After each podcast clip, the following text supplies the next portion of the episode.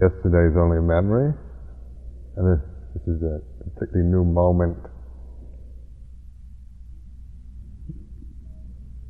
The span of this day is our opportunity to practice meditation following the instructions of the Buddha or the wise one, that which is wise.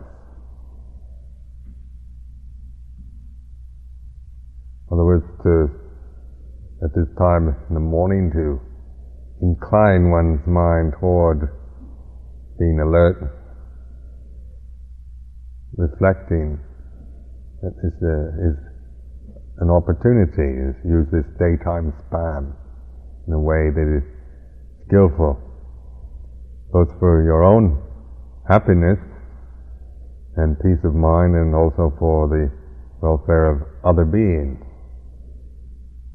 When we reflect in this way, it's not, it's the way of what we call recollection. We have very good memories. Human beings, you see, we have these retentive memories. We retain in through symbols. We remember past incidences. We can, we can learn languages because we have this ability to, to learn symbols, remember symbols and use them. And they also remember what we do and say. So, like if you note in your, when you remember things from your past, it's usually something extreme.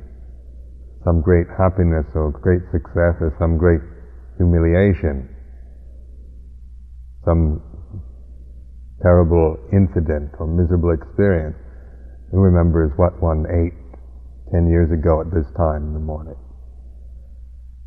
Unless it was poisoned food, uh, ambrosia from the Deva realms. So the ordinary things we don't remember, but we do remember the, the big things like big moments, the great romance, feeling of wanting to kill somebody, the great passions, very strong uh, conditions from our past we remember, but we also forget them, and then we remember them again. So it's very important for us to, when we, when we recognize this, then uh, you have to remember that that if you do anything wrong, you're going to have to remember it again, where we feel guilty and remorseful. One time, uh, a young lady came to me. She was all very upset by something and she says, Oh, Ajahn Sumedho, I've done something terrible. And I just said, Well, it's only a memory now, don't, don't make anything out of it. So she went away and came back, she said, Oh, Ajahn Sumedho, I just can't, I can't live with myself. It's so terrible. I just keep reflecting on this. Finally, she came back again and I realized that she really wanted to tell me what she'd done.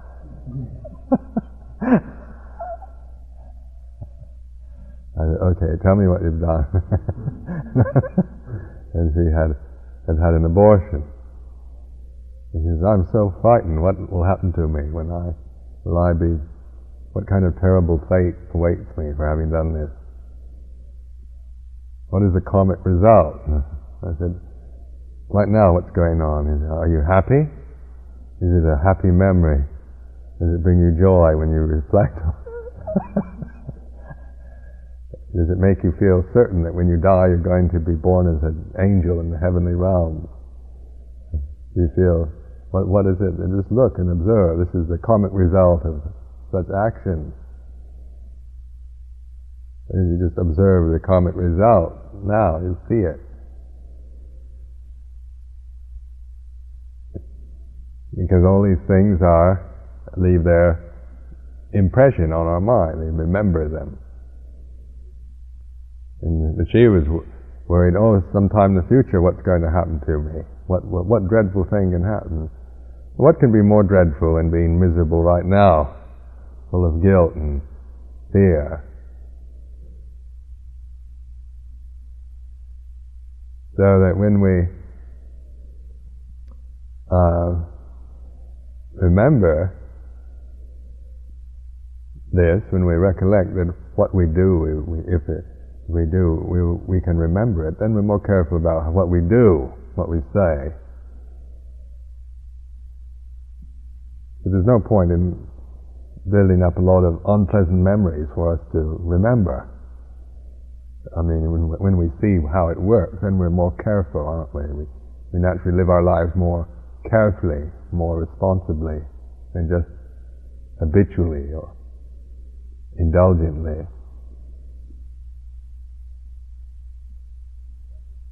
So, but because we forget and we get carried away with our passions, things like morning chanting or at least morning recollection is helpful, reminds us, sets the tone for the day. And if you wake up in the morning heedlessly, the alarm clock rings and you, oh, damn clock. Another day, like, to go to the office, to face all those people I can't stand. Do this, do that. And you get up in this kind of negative attitude and have a cigarette, drink a cup of coffee, and stumble around, trip over the couch, fall, uh, fall flat on your backside on the floor, curse a few times, and put on your clothes and go out to work. That's the tone for the day. oh, those awful people, I hate them. Can't stand the boss the secretary, the manager, the assistant, the clerk, an awful, disgusting elevator operator. so when you go inside the elevator, you, you hope he doesn't tell one of those corny jokes again. I couldn't stand it this morning. You They carry this kind of negative feeling with you of influences. Somebody, the, the clerk says, uh, "Good morning, wonderful day," and oh, shut up.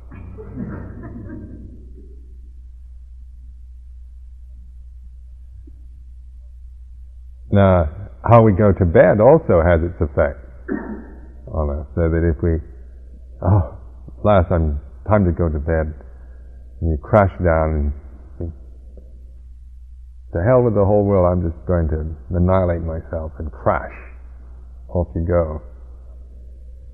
Then you wake up heedlessly and stumble around, curse and swear, hate everybody, so forth. You're just creating a whole pattern of negativity to remember and condition the mind with. The mind will just become conditioned in that way, in those patterns. Now, if we we can also uh, say, well, then should I just wake up and say, goody goody, everything's wonderful, and kind of be kind of like Pollyanna. But that's not being honest either. I it's to wake, to fall asleep mindfully, to make these attempts to be very aware of what we're doing, really uh, scrutinize these very kind of seemingly insignificant details of our daily life. Not to analyze, like I've been saying, but to to have this knowing, to to fall asleep knowingly rather than just habitually.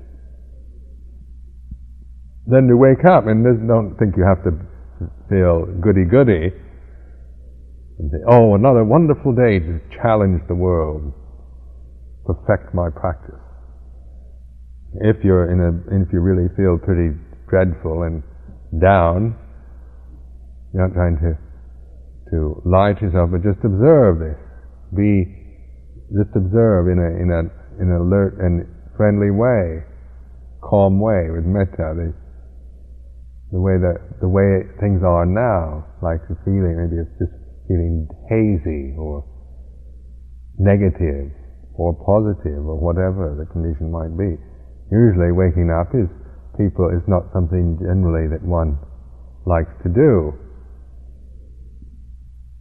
And especially in the, the winter time and the cold, you don't in England and in America where they have central heating, not well you kind of dried out the problem. But in England, they don't like Chithurst House is nice and damp and cold in the morning. You're laying there in your bed, all nice and warm. Just sensually, it's an unpleasant experience to get out of that nice warm bed. Who wants to go out into the cold? And you just want to curl up under the blankets and stay there, not have to go out into the cold it takes some kind of positive effort on our part to make that movement, to experience, say, the, the uh, cold feeling. If we think about it, we don't, we don't, uh, we can't do it. We have to just do it. like taking cold showers. If you think about taking cold showers, you'll never do it, unless it's hot. If it's very hot, then cold showers sounds nice. But if it's cold, the idea of taking a cold shower is, uh, is something you just, if you think about, you will never do it. It's something you have to do.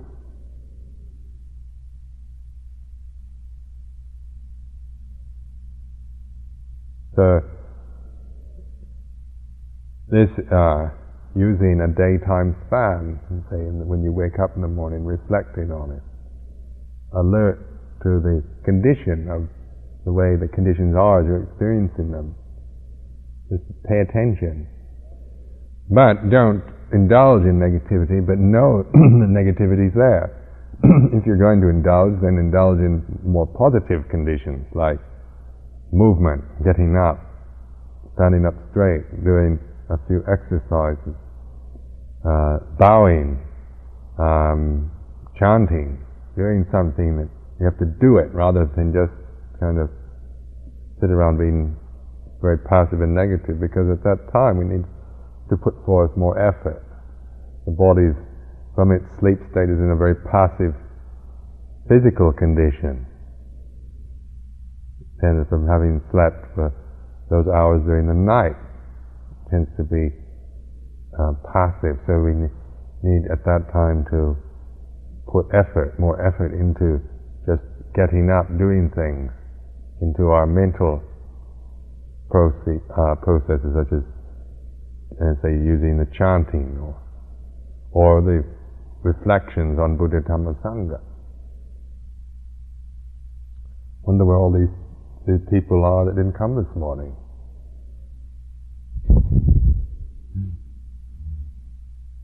You see, they, they'd rather passively lay there than then put forth the effort in getting up, because it takes effort.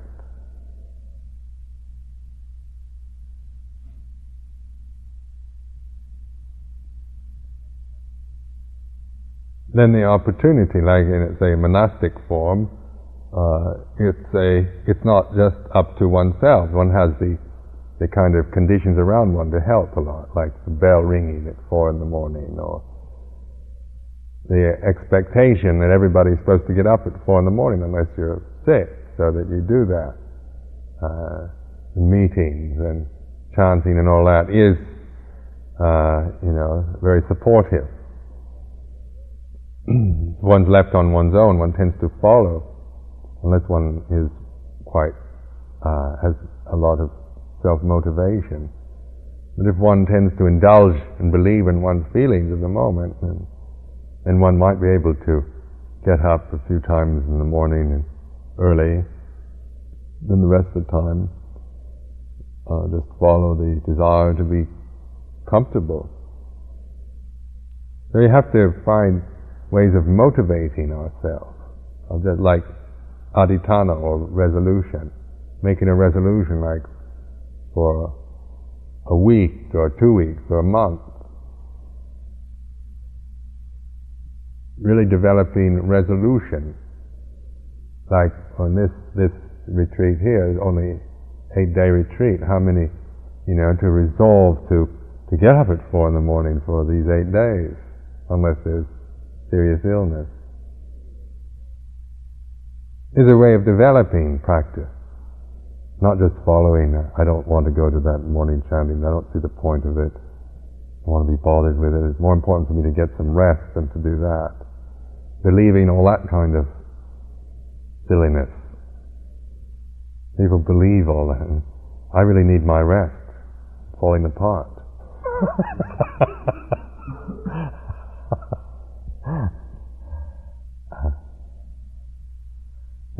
Some of the monks practice the uh, sitter's practice, the ascetic practice the Buddha allowed, in which you don't ever lay down.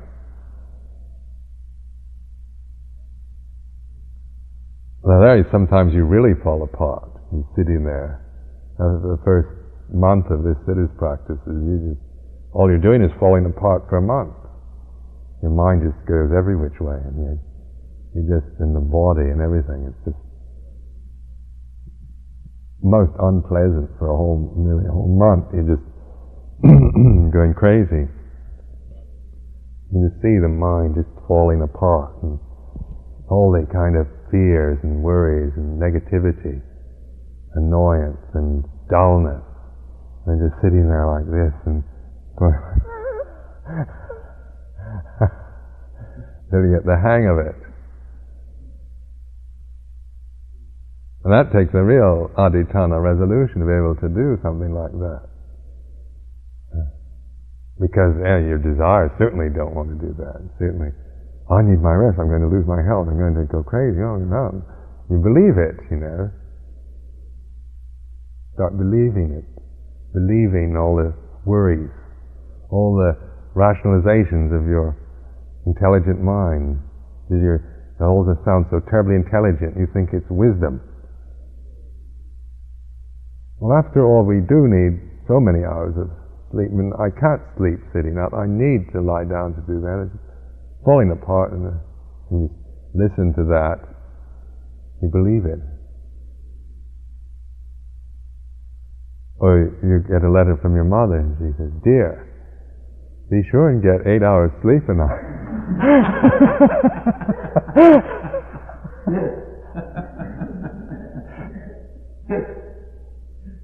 say, well, mother knows best.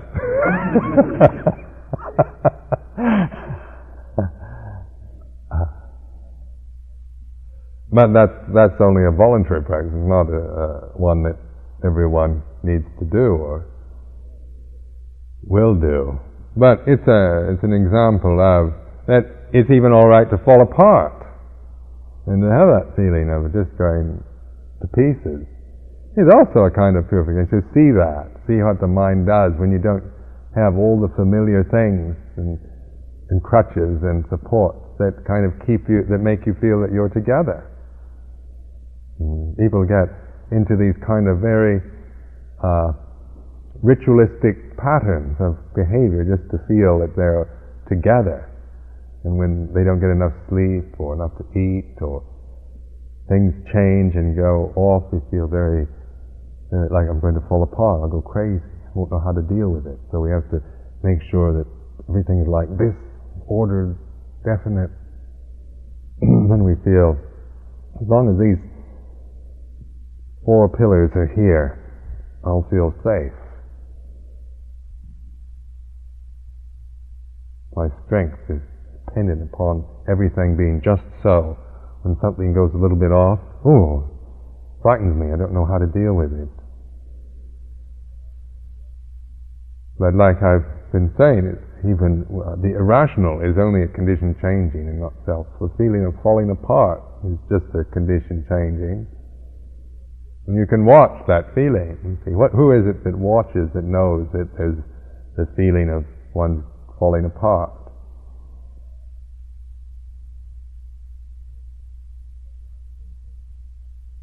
Well, just to say, you don't have to go there. Just develop a for adhitthana, for resolution. Develop a lifestyle that is is is within the spirit of, of your the way you're living and your profession, the people you're living with, so you're not, uh, you know, being uh, like a monk's life, our lifestyle. We can afford to do do things like that because we can be crotchety or dull and work and, and watch and learn through that.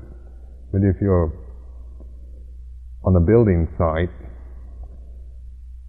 crawling up high on on high-rise buildings, skyscrapers and that, and you're falling asleep. it's a, uh, you know, you have to consider the conditions, the things you have to do. So you, you have to use your wisdom, but to develop uh, a pattern or a way of living that is, say, that is using more effort rather than just uh, following habit, breaking up habit. And once you have to apply effort, and rather than just rely on the momentum of the things around you to carry you along.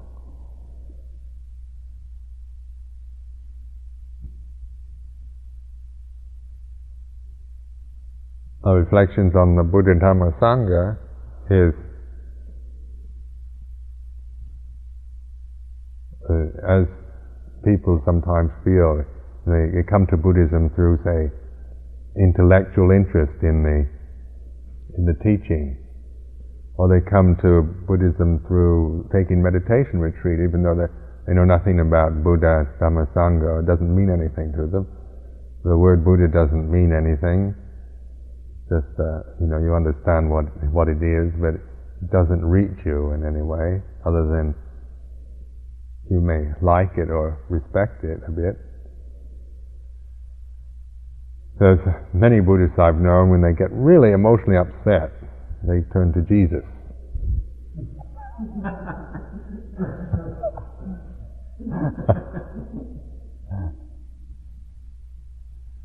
so, and Jesus is, is something like when you're a child, you you have a relationship with Jesus sometimes. You feel when you're really frightened and worried and upset, and Jesus, help me. And here you've been practicing vipassana and sitting here watching impermanency.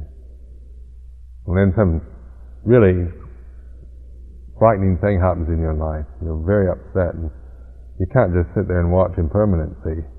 You're emotionally too distraught. So, Jesus, please.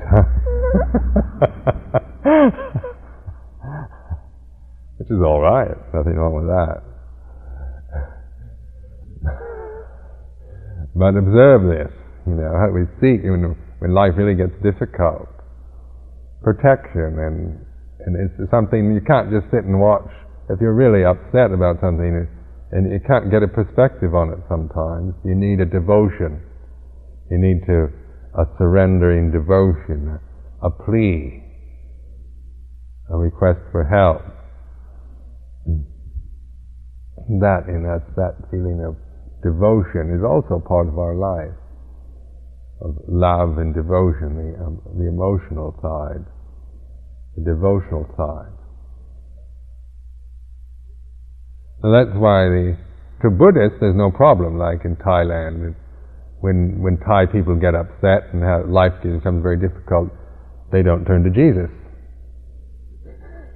Unless they're Christians, they, they turn to a Buddha or to the bhikkhu sangha or something. They they start going or taking offerings to the temple and bowing to the Buddha Rupa and, and uh, listening to, start going to seek a, a, wise teacher to have them to find out more, to need, give them some help and solace.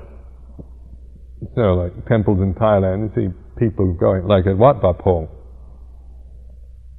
One time a man in Warin, in the in the town, large town near near Wat Pong. Was, he was a Chinese merchant, and he had a, a pharmacy, and it burned down. Everything was lost. Every, everything, whole all his money and possessions, completely burned to the ground. And uh, he was I'd seen him periodically come to Wat Pong sometimes, but more or less, you know, just uh, he was a very worldly man and interested in making money and just coming to the Wat or the temple probably just to make merit so he could make more money. But then after this, he was so shocked he he, he couldn't he couldn't function anymore. So he, they brought him out to the temple to Wat Pong, and he just kind of sit there with Ajahn Chah for several weeks. He'd just sit there under Ajahn Chah's kuti. Ajahn Chah would be come down, and this man would just be kind of like this. He'd touch him, and he'd he'd, uh, he'd kind of try to smile or try to communicate, but he was just in a state of shock. But he couldn't he couldn't uh, go back, and he had no place to go in the town, and he and the only kind of solace was coming from his faith in the uh, with Ajahn Chah. But after a few weeks, he Ajahn Chah had took time to kind of get him to look at it, what had happened in his reaction, and see the suffering of attachment. And so he turned something that was tragic into something that was Dharma, a way of learning, that helped the man very much. Probably it was a blessing in disguise, the fire. Because he was a very one of these Chinese merchants that just lived for making money. After that, he had a much profounder and deeper understanding of his life and how to live.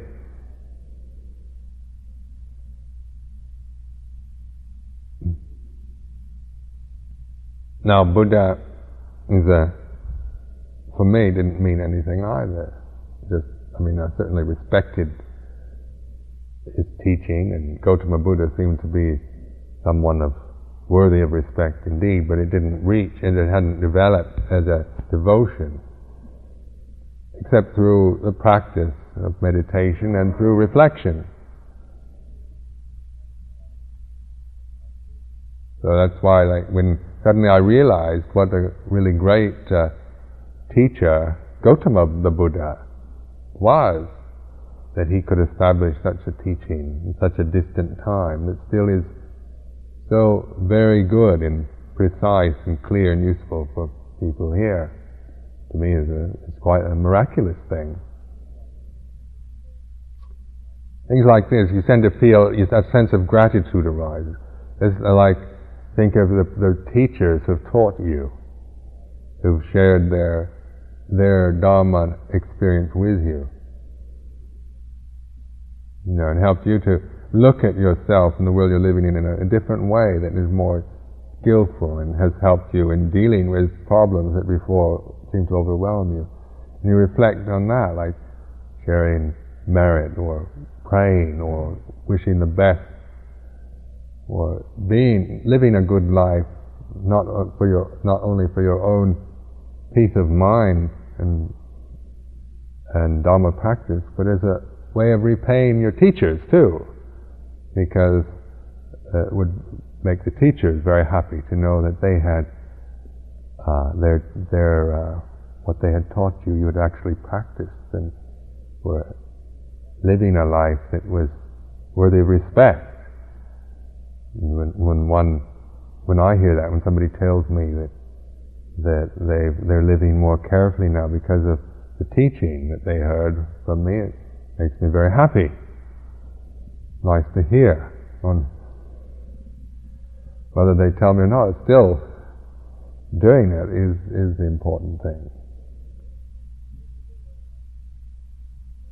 This is a way of, say, developing the devotion, that sense of, not blind devotion, it's kind of praying to unknown entities, um, or belief in, in uh, ideas, but actually just reflecting and watching things, really examining what Buddha is, what the teacher has done, uh, rather than say spending your time fault finding with the teacher.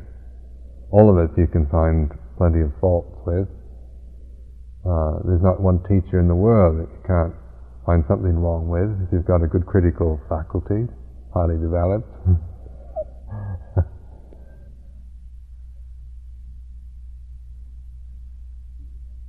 you can you can expect teachers to be perfect just for you also. But rather than say demand teachers be flawless and perfect so that your your your confidence will never be shaken in them, uh, reflect on even if teachers uh, themselves are far from perfect and live lives that aren't all that admirable, still what they've taught taught you to be good, refrain from doing evil, to be mindful. This teaching of the Buddha is something that we, uh, if we reflect on it, we'll feel gratitude, appreciation, sense of, of love arises. And that in itself is a is a uh, is conducive to enlightenment when this sense of gratitude, of joy, and of uh, devotion is necessary for enlightenment. Just to sit here repressing everything, trying to get the mind so it doesn't so it doesn't move. You'll be reborn as a log or a stone.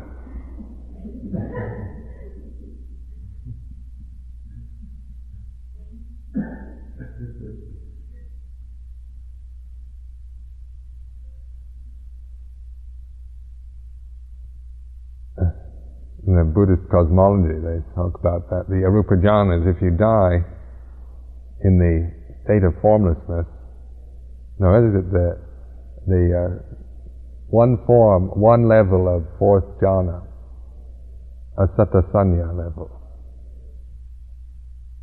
If you die in that state, you, you have to live as a stone for eons of time. You just have form but no mentality functions.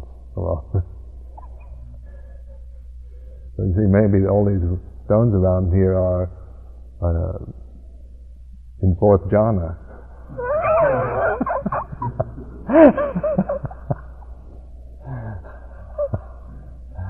That's why the American Indians went so wrong in kind of bowing down to mountains and that. It takes quite tremendous skill to get into fourth jhana, satasanya.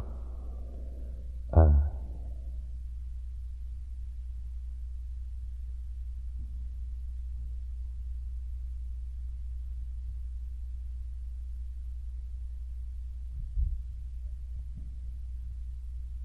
So reflect on the Buddha, the, the one who knows.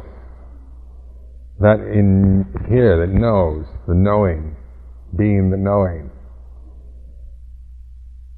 The knowing in you and the knowing in me is the same knowing. It's not Sumedho knowing or Roger knowing. It's just knowing.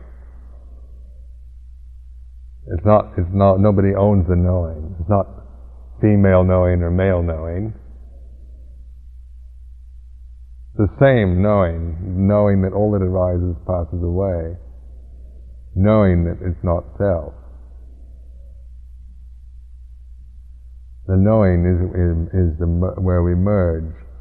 In the known is where we all separate.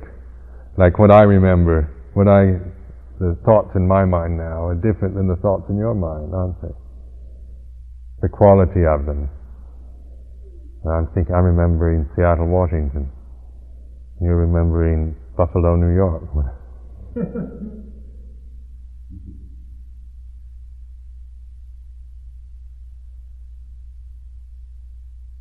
or the feeling, the the feeling, the pain, or the all these are infinitely various and different. So uh, they're changing from one moment to the next. So the known is always is is, is always changing various, but the knowing is the same for all of us. It's, there's no knowing that has any personality or individuality. It's the knowing, the knowing wisdom where we merge. When we, when we fully know that, then we no longer have to regard each other as threats, objects, and that We no longer regard such uh, discriminations as race, class, sex, all this as being of anything worthy of giving any great place in our thoughts or as being reality. No longer uh, important to to carry that around as an identity. Because in the knowing, then how could I, if I hit you, it'd be like hitting myself, wouldn't it? Hurts too much. Why should I hit myself? I'll do that to you. Pointless, isn't it? Unless, you know, you're walking into the off the edge of a cliff and I have to kind of punch you to stop you from doing it. That's a that's more compassion, like like bashing oneself to wake one up, to make one more alert. But that's through wisdom, through compassion, not through seeing you or me as as a being, as an individual, as a separate entity in time and space. These are in the knowing, merging in that knowing. We can learn to live with each other in these forms and conditions of samsara wisely and generously, compassionately. Go through the forms of that we find ourselves in and enjoy it. Have a, uh, life can be quite, quite uh, say, somebody asked me, how do you feel about being an abbot of a monastery? What is your what is your attitude about that? Do you what, what how do you personally feel about it? That's a lot of fun, really.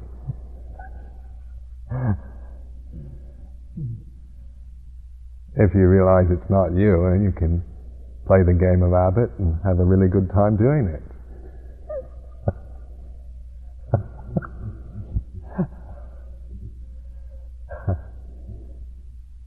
It has its pleasures. Think, on the abbot.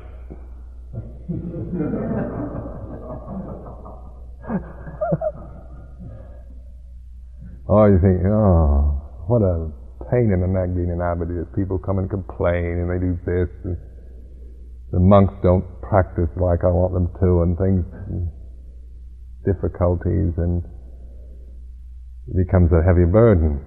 Or you can become a conceited ass and, the abbot of Chitta.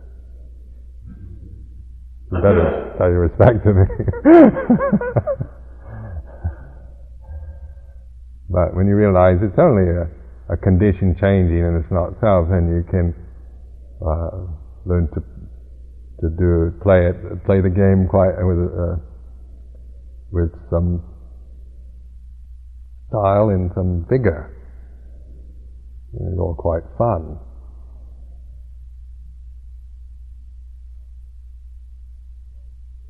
But if you start taking these roles seriously, then then life becomes really dreary. Well, you've got to, you know, the, the is just, I've got to, I've got to see that Sucitto practices hard. Sucitto, what time did you get up in the morning? You slept in. I've been trying to that kind of motherly nagging thing. Um, the Jewish mother comes out. Work my fingers to the bone, slave.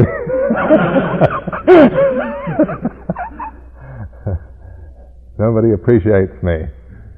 I saw this one time, uh, even recently, this nagging mother thing comes up in one, and Chithurst house, we're trying to be very kind of live very simply and economically. So one morning uh, I had to get up at about one o'clock in the morning,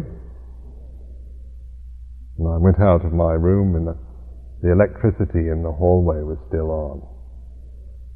And this thing rose up and said, These people practicing mindfulness they leave the electricity on all night.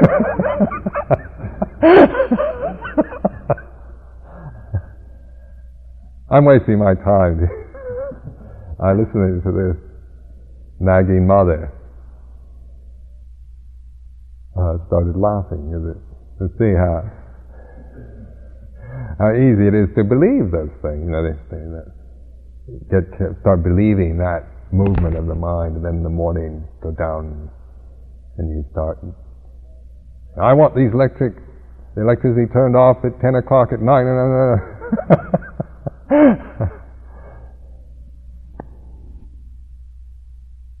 Making it into into a, a burden by believing all that.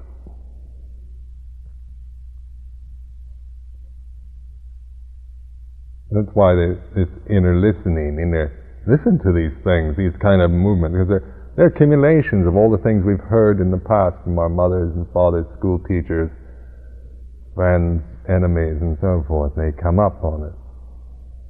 These these uh, these are the sanya, the sanya kanda perceptions, but they're impermanent and not self. That doesn't mean we we allow the people to just follow their desires. When you're training monks and that, you, you have to browbeat a bit and scold and look fierce.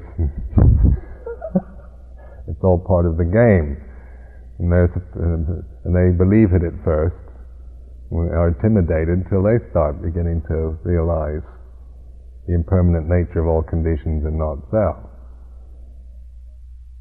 But that's what we mean. Like it's after a while, it when life no longer is a heavy burden, when you can see it as it really is, and the forms we find ourselves in, we can we can use, we can live within them, and even if, like in monastic form, it's a very nice form to live with, so that one experiences a lot of joy from it, a lot of happiness. But in the uh, they sometimes our lives don't allow us to have forms, uh, all that, forms that are all that pleasant. But we still can, we still, wisdom is learning how to use the forms that we find ourselves with skillfully. We don't need to be happy. That's not the goal of life, but mindful and compassionate. And then the joy is something else, is no other than happiness. Joy is that is in a spontaneous arising with, when there's no self. Even though we may not find ourselves in conditions that bring happiness, that doesn't prevent joy. But that only comes through selfless action, rather than selfish action brings no joy at all.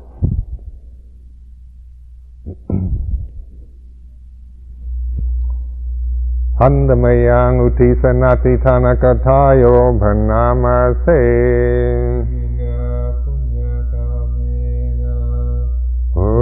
ပန္ဇာယခုနုဒရာအာဇာရိယောဖခာရတမာတာပိတာတယတကဇူရိယောသန္တိမာရတခုနာဝန္ဓာနရပိတာဘောမာမာရာဇိန္ဓာဓာလောကဖလာတထေဝနာယာမောမိသာမနုသဇာမာသထဝေရိကပိတာ สัพเพคันธาสุขีหนทุพุญญาณิภาคันธานิเมสุขังจะเดวิทังเทนดูขีบางพาเบทาวมาดังอิมินาพุญญากรรมเมนาอิมินาอุทิศนาชาเทพาหังสุรเพเทวาดันหุบันธานาเชทนัง เยสันธานเนหินาธรรมายาวานิปานโทมมัง นาสันโดสาพันธาเย